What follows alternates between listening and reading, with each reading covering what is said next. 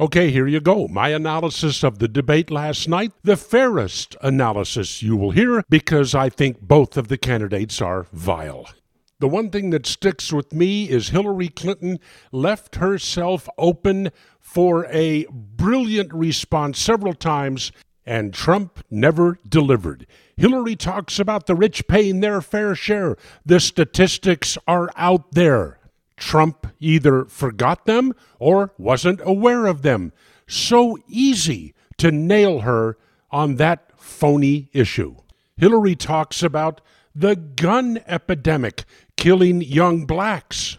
Madam Secretary, tell me just one time a gun has committed murder.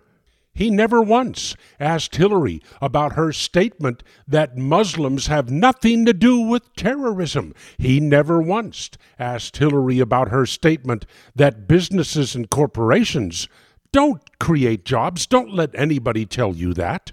He never once asked Hillary about her bravery under sniper fire. They started talking about cybersecurity. Not once did Donald Trump bring up the probable hacking of her server by Russia, by China, by somebody. Why didn't he bring it up? On his tax returns, he was on his heels on that issue as he was the birther issue. How do you handle the birther question? Well, Lester, first of all, it was Hillary Clinton's campaign and Sid Blumenthal that brought it up. Secondly, it's not going to have any effect on Americans in the future. Let's talk about something that will. I'll have a lot more on Abortscast today. Hope you're a subscriber. In the Solomon Brothers studios on the way home to Naples, this is Neal Boortz.